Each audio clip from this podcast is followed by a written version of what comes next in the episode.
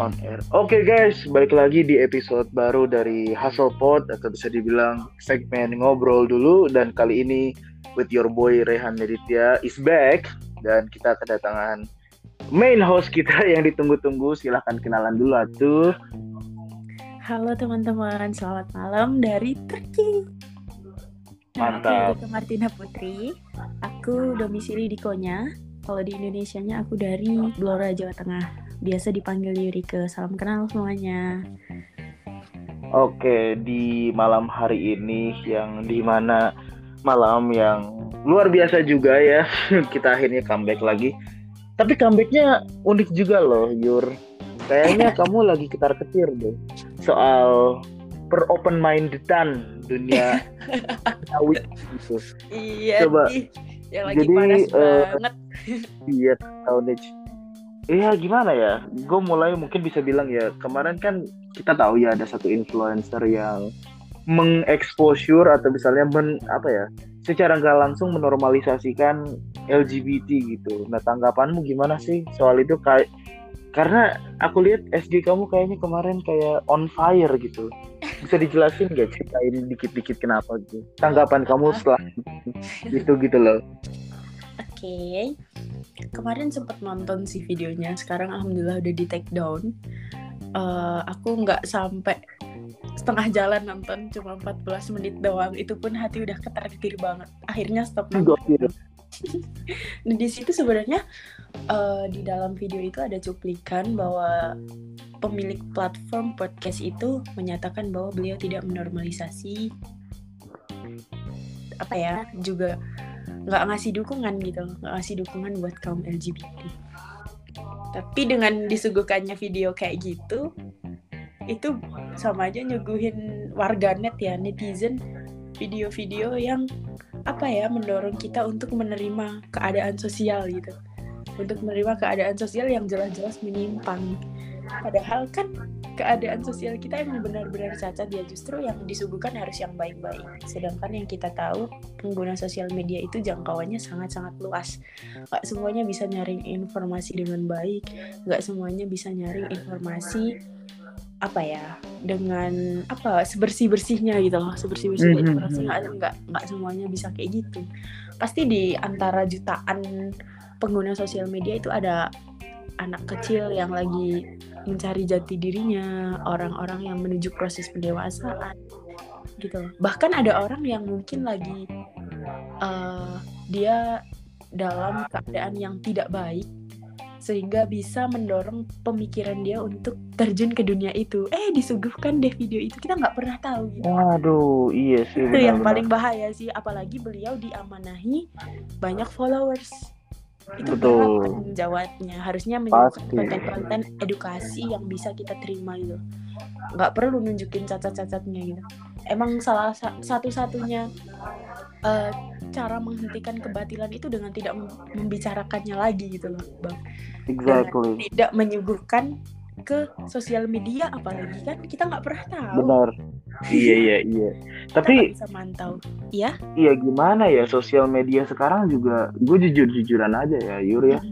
Kayak misalnya ada short animasi movie atau short movie tentang anak-anak kids life atau misalnya bahkan banyak film yang aku kira ini kayak cuman sekedar oh ini anak logo masuk sekolah baru dapat teman baru oh ini jadi best friend gitu eh taunya aku ternyata LGBT juga gitu si anak logo suka sama si anak keren.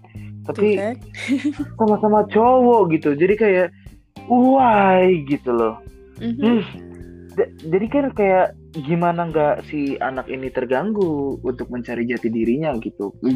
Jikalau internet sendiri isinya kayak gitu. Benar.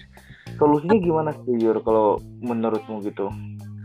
Kalau apa ya kalau untuk masalah media sosial kita nggak bisa memantau setiap orang kan itu juga privasi mereka itu hak mereka kan mau apa mau mau ngegunain sebagai apa sosial medianya cuma sebagai calon orang tua Mhm. setidaknya memantau lah di usia-usia yang rawan di usia-usia eh, dalam pencarian jati diri itu penting banget untuk memantau anak dalam menggunakan sosial media. Soalnya di awal banget di dalam video itu yang sempat aku salah satu dari mereka itu menyatakan bahwa memang sejak kecil dia itu merasa dirinya different gitu loh dari teman-teman cowoknya yang lain.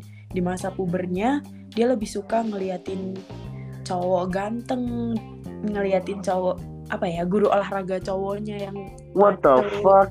gitu kan ngeliatin cowoknya yang kece gitu kan yang ganggu anjir. Temen-temen cowoknya itu suka ngeliatin cewek suka ngeliatin cewek yang menarik cewek yang cantik. Itu kan normal ya gitu loh. Terus mereka juga bilang kami itu juga pengen diterima di dalam masyarakat. Normalnya manusia. Masalahnya tapi apa yang mereka lakukan itu iya nggak normal gitu dan bahayanya mereka punya banyak followers dan itu otomatis menginfluence followersnya buat ngikutin gaya hidup Nah. mereka kan pertanyaanku eh, seorang anak atau misalnya seorang remaja misalnya ya, Mhm. bisa tiba-tiba kan tadi kamu bilang si orang yang di interviewnya ini dia bilang kalau dia dari kecil tuh udah hobinya ngeliatin guru-guru berotot atau something something gitu. Padahal seinget gue ya guru guru olahraga SMA, SD, SMP tuh gembrot-gembrot semua. Apa yang ganteng dari situ gitu? I am so sorry. Iya percaya sama gue. I mean apa gitu? Berarti apakah dia disodorin dari kecilnya untuk eh, kamu naksir sama cowok? Eh, Gak mungkin kan orang tua kayak eh kamu naksir sama cowok iya ya? Nah, nggak mungkin kayak apa gitu? Iya, apa yang nge-trigger si anak ini atau si orang tersebut bisa apa ya? Bisa kayak oh gue naksirnya sama cowok ganteng kayak what the fuck gitu. Kayak kenapa gitu? Ya, sorry nih para pendengar kalau gue berkesan homofobik, cuman gimana ya? Emang gue harus gue nggak bisa, iya gue gue nggak bisa menormalisasikan ini. Mohon maaf gitu. Ta- Bener. menurut kamu gimana tuh Yur? Kok kok bisa dia trigger untuk suka sama jenis gitu? Apalagi orang tua gitu targetnya kan? Oh my Bener. god, ganggu. apa ya disclaimer dulu aja ya sebenarnya di sini nggak bakal nyalahin pola dan pola asuhnya mereka orang tua dari mereka ya karena kita nggak pernah tahu setiap orang tua gimana cara mendidik anak-anaknya. Tapi dari sini kita bisa narik kesimpulan bahwa identitas identitas gender anak sejak dini gitu dengan pola asuh yang stable. Ya kayak semisal uh, apa ya jangan sampai sejak kecil anaknya dikasih kerudung anak cowoknya dikasih kerudung Hmm. sini nak aku kerudungin biar cantik itu sama aja nggak mempertegas gender dia gitu itu sama Oh aja bisa gitu ya? iya nanti jangan-jangan pas dia dipuji kamu cantik dia malah kesenangan kan kita nggak tahu ya apa Oh namanya iya, feelingnya Ji. seorang anak Ih, kok itu gitu? makanya jangan dikasih mainan masak-masakan mungkin pokoknya jangan sampai dikasih barang-barang yang memang eh, bakal memungkinkan menyimpangkan gender dia itu memungkinkan Iya. dia melupakan gender dia gitu kan banyak loh Oh. orang-orang yang sejak kecil dikasih eh, cowok nih ya masak masakan Mm-mm. main sama cewek didandanin tuh banyak banget itu nah Oh gedenya jadi mereka iya. merasa lebih nyaman menjadi wanita gitu sampai mereka melupakan Oh, gender dia iya, itu pasti tidak mempertegas gender Benar benar benar.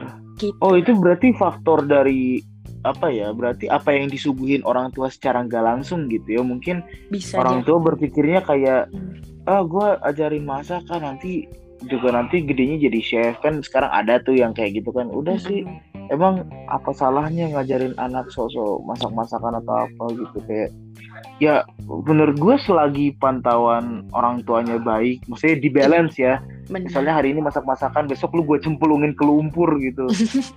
Maksudnya eh, dengan kalau masak masakan itu sekarang ya kalau udah sekarang itu udah unisex bang karena udah banyak chef iya sih. cowok nah di situ mungkin bisa kalau memang mau ngasih masak masakan nah di situ sambil diceritain gitu kan orang namanya oh kecil iya iya ingat benar yang benar besar.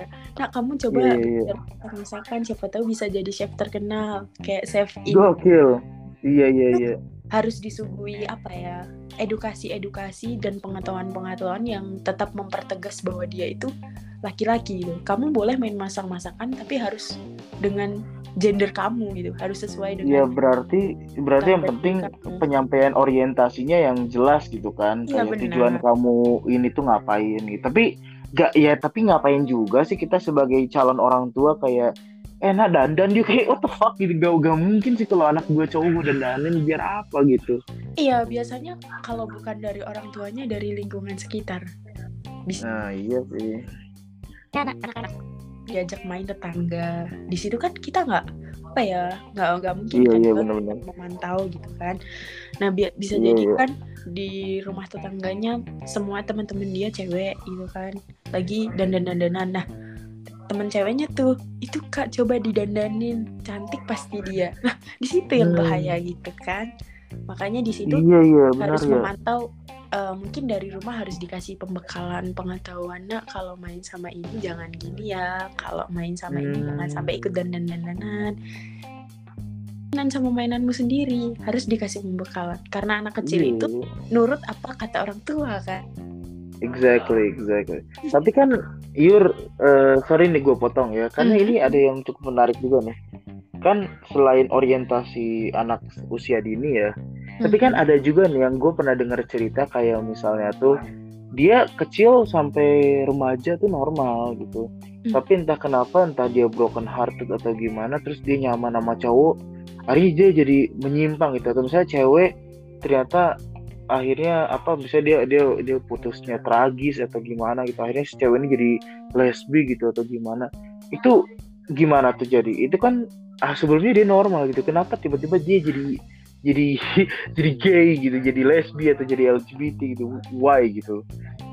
Sebenarnya ada banyak kemungkinan bang. Tapi kemungkinan terbesar itu uh, di lingkungan. Oh semua kembali ke lingkungan kita berarti ya, ya? benar. Karena apa?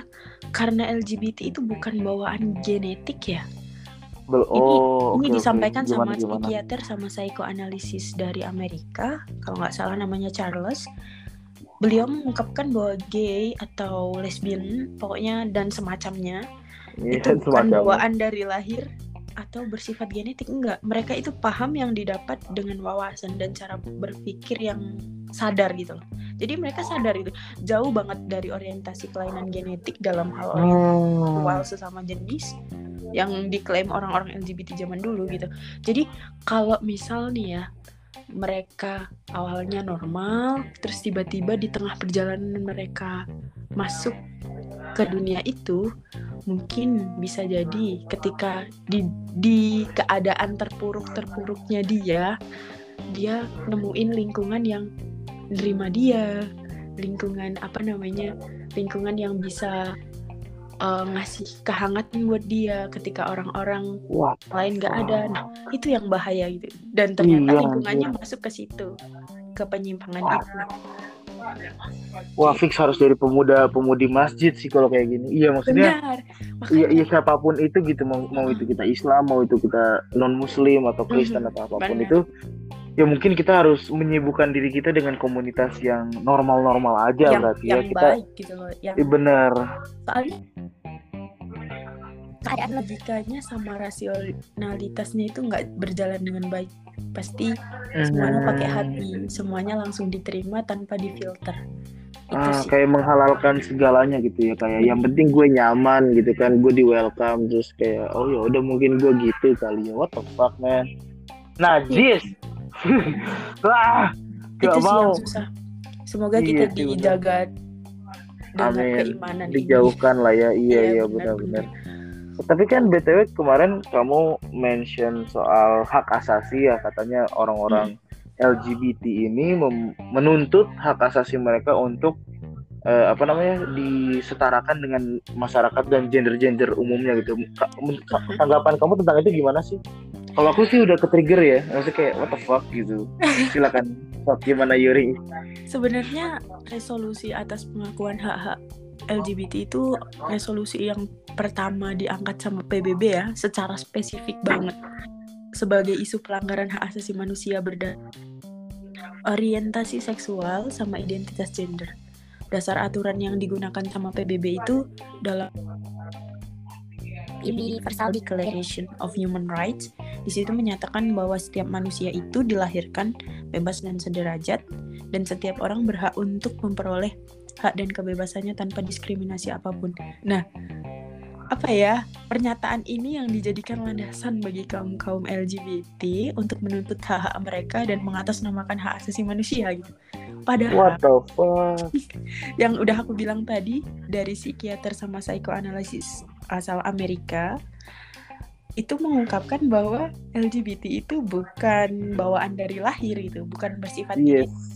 mereka itu paham yang didapat secara sadar dan didapat dengan wawasannya. Jadi jauh banget kan dari orientasi seksual sesama jenis kelainan genetik itu kan yang seperti diklaim orang-orang LGBT gue kan terlahir kayak gini, hey kamu itu paham yang sadar sebenarnya, gitu. kamu sadar atas Exactly. penyimpangan itu gitu kan.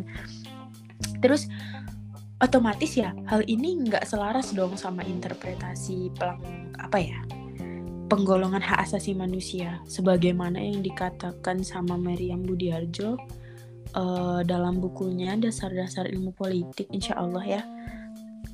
Eh, tolong dikoreksi kalau salah Kalau- di situ dituliskan beliau menyatakan bahwa hak asasi manusia adalah hak yang dimiliki manusia yang diperoleh dan dibawanya bersamaan dengan kelahirannya di dalam kehidupan masyarakat. Jelas-jelas LGBT bukan bawaan dari lahir. Nah, kalau Hmm. ada dari mereka yang berdalih, aku tercipta kayak gini, aku kan nggak minta. Padahal mereka itu sadar bahwa itu menyimpang gitu loh. Pa- pasti Iya, iya. sebelumnya mereka paham dong kalau suka sesama jenis itu nggak normal. Pasti itu. Iya ya, Pasti tapi ada. bukannya bukannya gimana ya? Kita kan entah kan, eh, ya aku nggak menyimpulkan atau memukul rata semua orang ya. Mhm. Terutama kayak kita yang umat Muslim, kita tuh diorientasiin dari kecil tuh kayak kaum Sodom, kaumnya Nabi Lut itu kan kayak jelas-jelas dilulu diluluh lantahkan kan negaranya tuh kayak Benar. bahkan ya tanah pun kan digulingkan gitu. Bahkan Kenapa setelah kejadian itu masih masih ada aja gitu? Ini orang-orang tuh terinfluence dari sana kah? Atau karena dari sana penasaran kah? Atau gimana sih kayak "W- why gitu? Kenapa bisa why gitu? Ke- Kepo kah atau apa gitu kan? Biasa something something lahirnya dari kepo nggak sih? benar.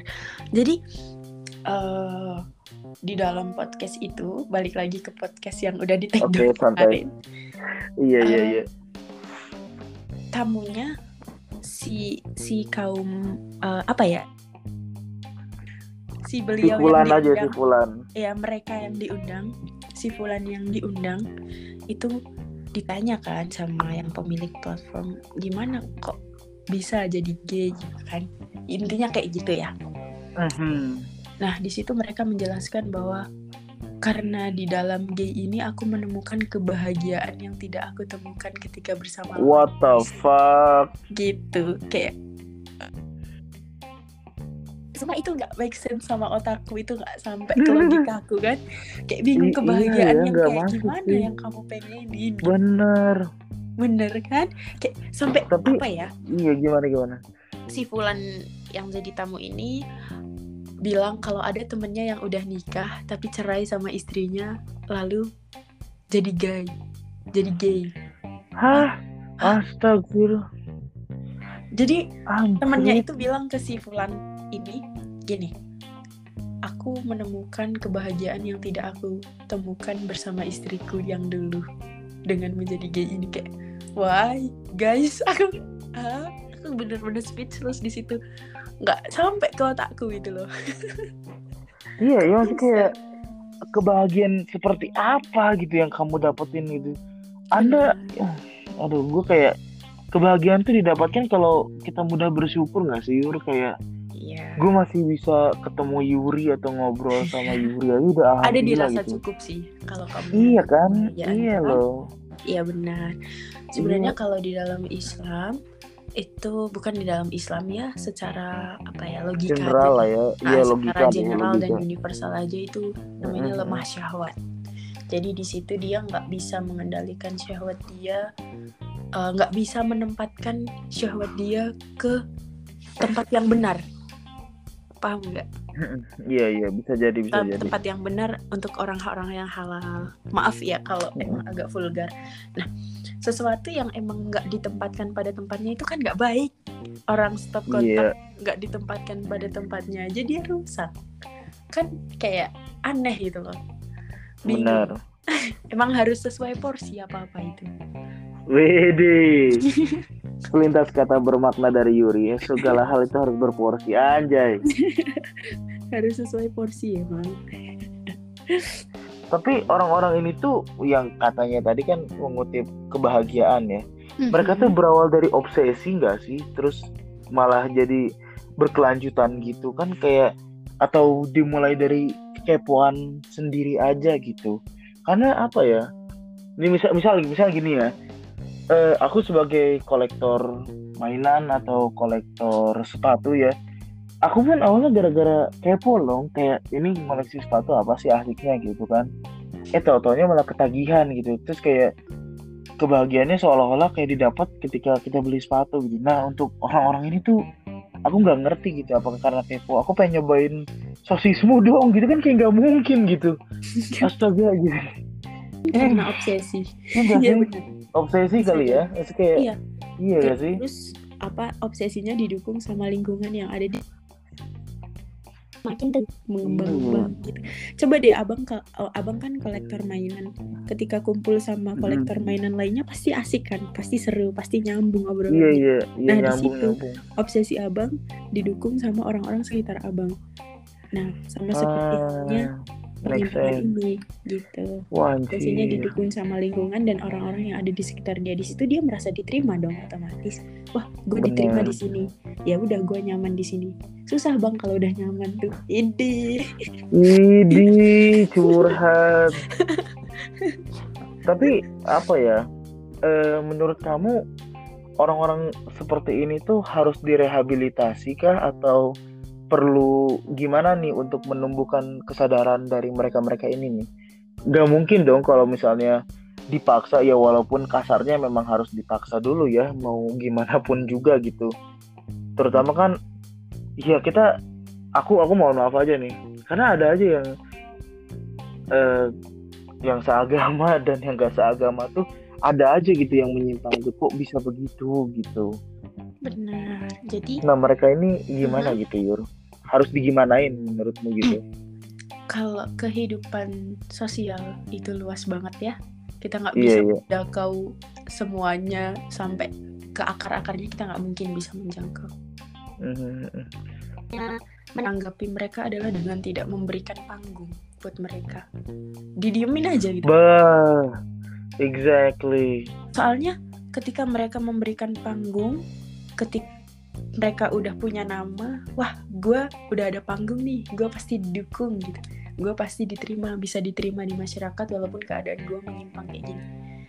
Ketika udah kayak gitu itu yang makin bahaya ya, makin menginfluencer ke mana-mana gitu, bahkan sampai ke kalangan orang-orang yang mungkin kurang terpelajar. Mungkin kayak Mhm. kita yang alhamdulillah logika kita dan rasionalitas kita jalan ya sampai sekarang Iya, benar. alhamdulillah ya. Kita bisa sadar gitu. Kalau udah sampai ke kalangan bawah ke orang-orang yang mungkin kurang terpelajar, kurang edukasi tentang hal ini, itu yang paling berbahaya buat mereka dan itu nanti bakal menjamur gitu. Kalau mereka eh, mereka bakal capek sendiri gitu loh. Ah, gue nggak ada yang apa ya, kayak star syndrome lah ibaratnya. Gue nggak ada yang Widih eh udah udah nggak ada yang respon gue lagi deh gue capek ini nah di situ dia mungkin bisa berhenti ya. Mungkin ini Ah, secara iya, universal iya. ya. Ini secara universal Exactly, lebih hal-hal seperti ini. Soalnya kalau memberikan panggung itu udah nggak masuk dalam koridor open minded lagi. Orang-orang iya iya sekarang apa ya salah gunain kalimat open minded ya gue open minded jadi keadaan sosial apa pun harus kita toleransi. Hei nggak bisa gitu. Open iya minded nggak bisa bukan bisa. berarti benar. mentoleran hal-hal yang menyimpang. Bukan berarti mentoleran hal-hal yang jelas-jelas salah gitu kan. Padahal banyak hal banyak sesuatu yang bisa kita terima dan kita bisa toleransi daripada hal-hal yang udah jelas-jelas salah dan menyimpang itu kan. Jadi jangan sampai Tapi- salah gunain open minded itu iya sih benar.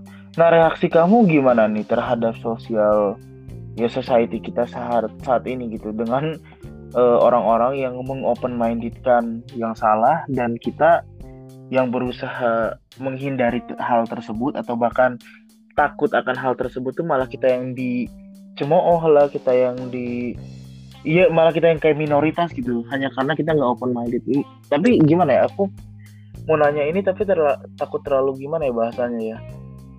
Aduh gimana ya ngomongnya ya? Uh, ya udahlah yolo aja lah iya. Maksudnya kan ya mereka kan eh balik lagi ke konteks memanusiakan manusia ya. Mhm, Oh. bener. menurut kamu gimana sih? Apakah mereka layak dianggap manusia atau gimana gitu? Manusia yang yang pada umumnya gitu yang bergender dan berakal gitu ya. Sorry nih gue nggak bermaksud merendahkan siapa-siapa cuman kayak like like I said before gitu gue emang takut sama orang-orang yang menyimpang ini gitu. Ya walaupun ya Yuri atau gue pun punya teman yang seperti itu ya yang sering ada di restoran itu loh. Iya. Ya tapi kan kita juga mengharapkan beliau bisa sembuh gitu kan. Maksudnya kayak sangat disayangkan aja nggak sih ya nggak sih Yur iya benar benar. Nah kalau balik lagi mm, tanggapan kamu terhadap eh, society kita hari ini tentang men- menormalisasikan ini gimana sih Yur? kalau tanggapan aku kita pertama kali yang harus kita perbaiki dan kita selesaikan adalah diri kita sendiri. Wah, sebelum apa ya sebelum kita memang terjun dan berkontribusi untuk orang lain kita harus selesai sama diri kita sendiri. Setidaknya kita buat komitmen sama diri kita sendiri. Ya kita nggak tahu ya Allah kan mukolibalku kan sewaktu-waktu bisa Exactly. dapet naudzubillah ya. Alhamdulillah. setidaknya kita punya komitmen sama diri kita sendiri.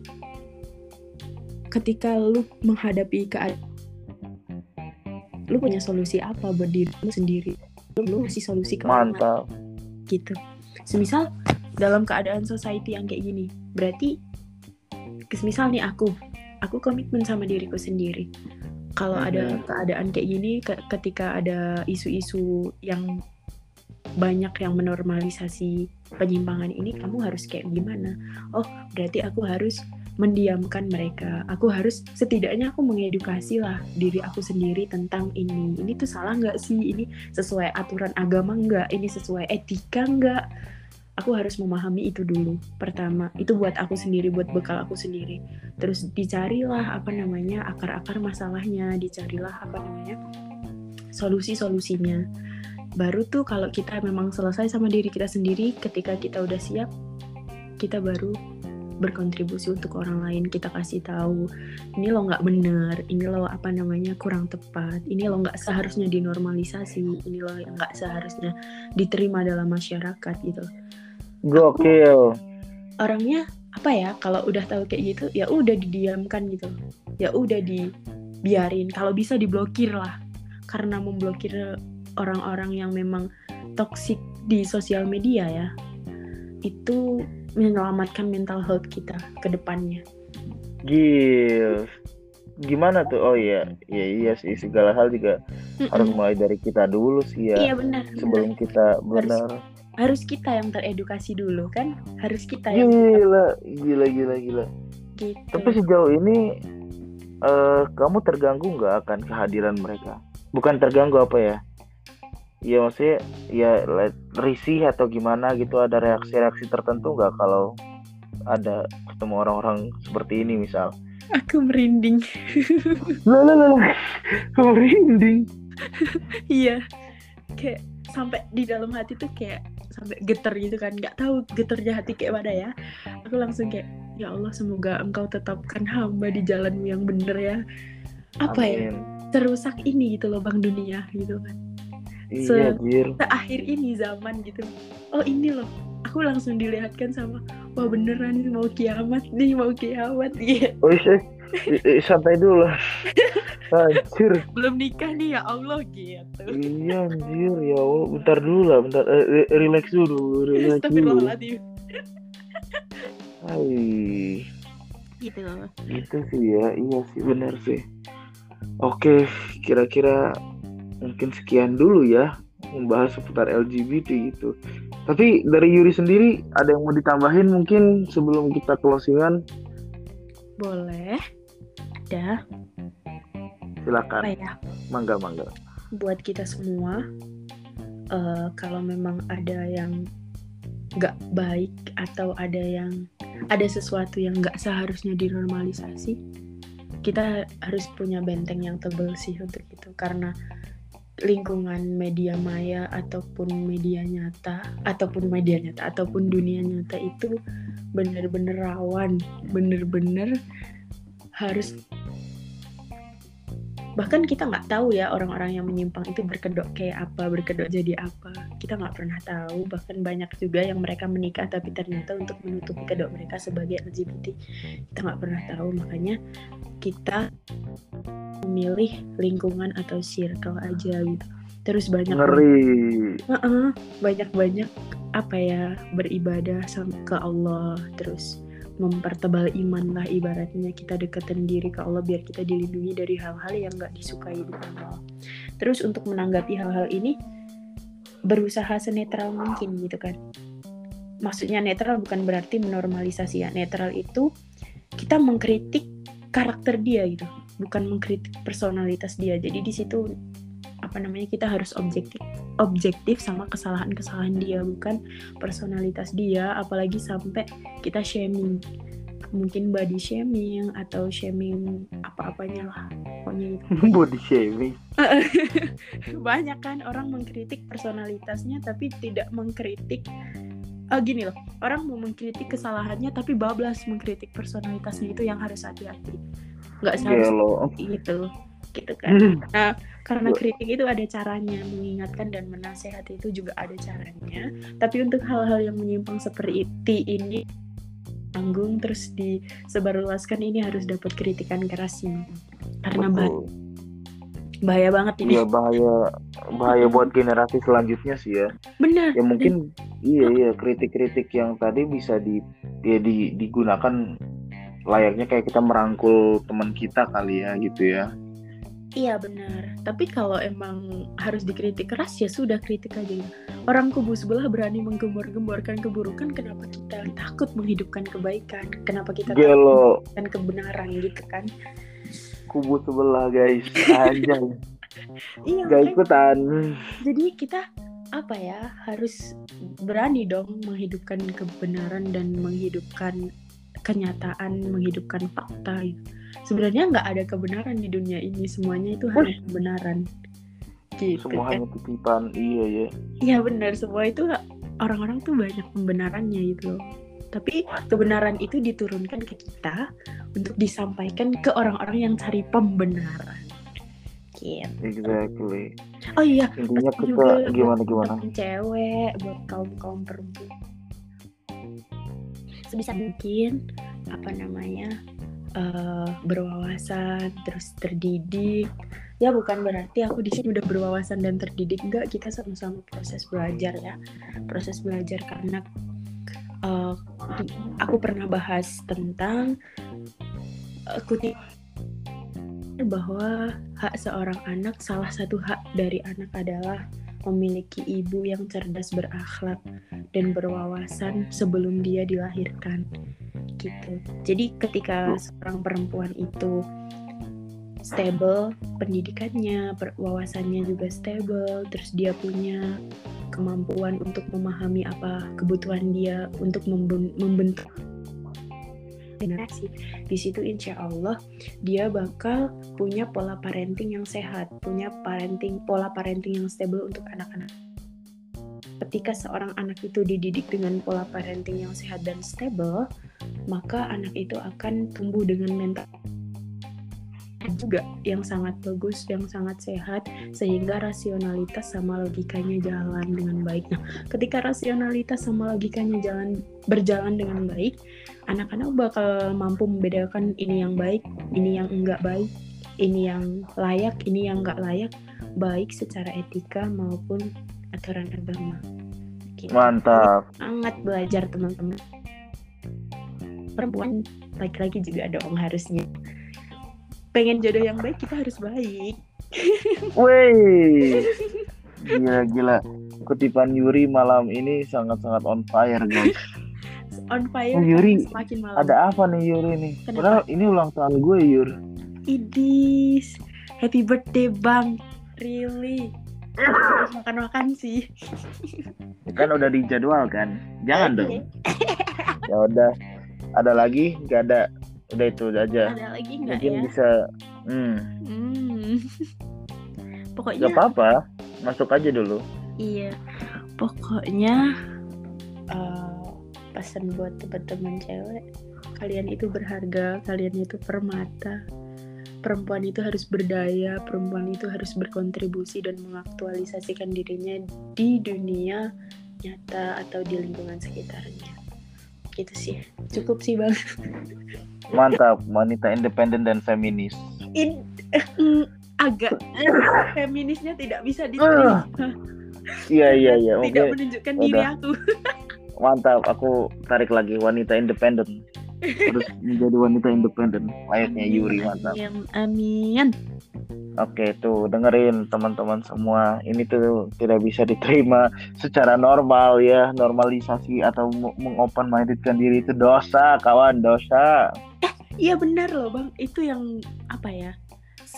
Setiap hal itu yang dikatakan Al-Quran dia bakal tetap haram sekalipun semua orang menormalisasikan tai kucing Anjir bakal tetap jadi tai kucing sekalipun gitu. Anjir. Gue merinding loh pas lu bilang yang kutipan tadi yang ya maksudnya kayak gemeter aja gitu kayak ya udah di Quran haram tetap haram bahkan sosial society menormalkan. Berarti kayak udah ter ini ya ter bukan teramal tapi udah udah kebaca gitu udah dikasih tahu gitu. Wah. Apa ya bang?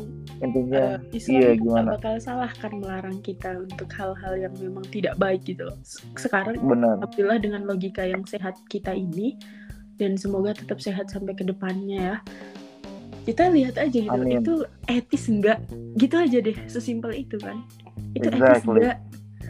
Itu wajar enggak? Apa dari kecil kita diajari orang tua secara otomatis kamu cewek, kamu harus suka cewek kan?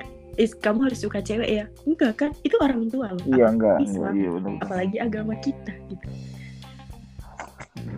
Udah mungkin sekian dulu ya mantap sekali nih masukan-masukan dari the host the main host baru kita nih yang akan mungkin ke depannya akan dibawa sama Yuri dan gue. Dan mungkin ada beberapa bintang tamu juga mungkin ke depannya kita eh, schedulekan saja. Oke mungkin sekian dulu dari gue. Saya Rehan undur diri. Silakan Yuri Oke guys, sebelumnya aku mohon maaf ya kalau ada salah kata, kalau ada salah apa ya pengucapan kalimat atau menyinggung siapa pun. Ini nggak berniat buat menyudutkan pihak mana pun. Semoga bisa jadi pembelajaran kita semua. Aku Yurika Martina Putri juga undur diri. Terima kasih semuanya ya. Bye bye.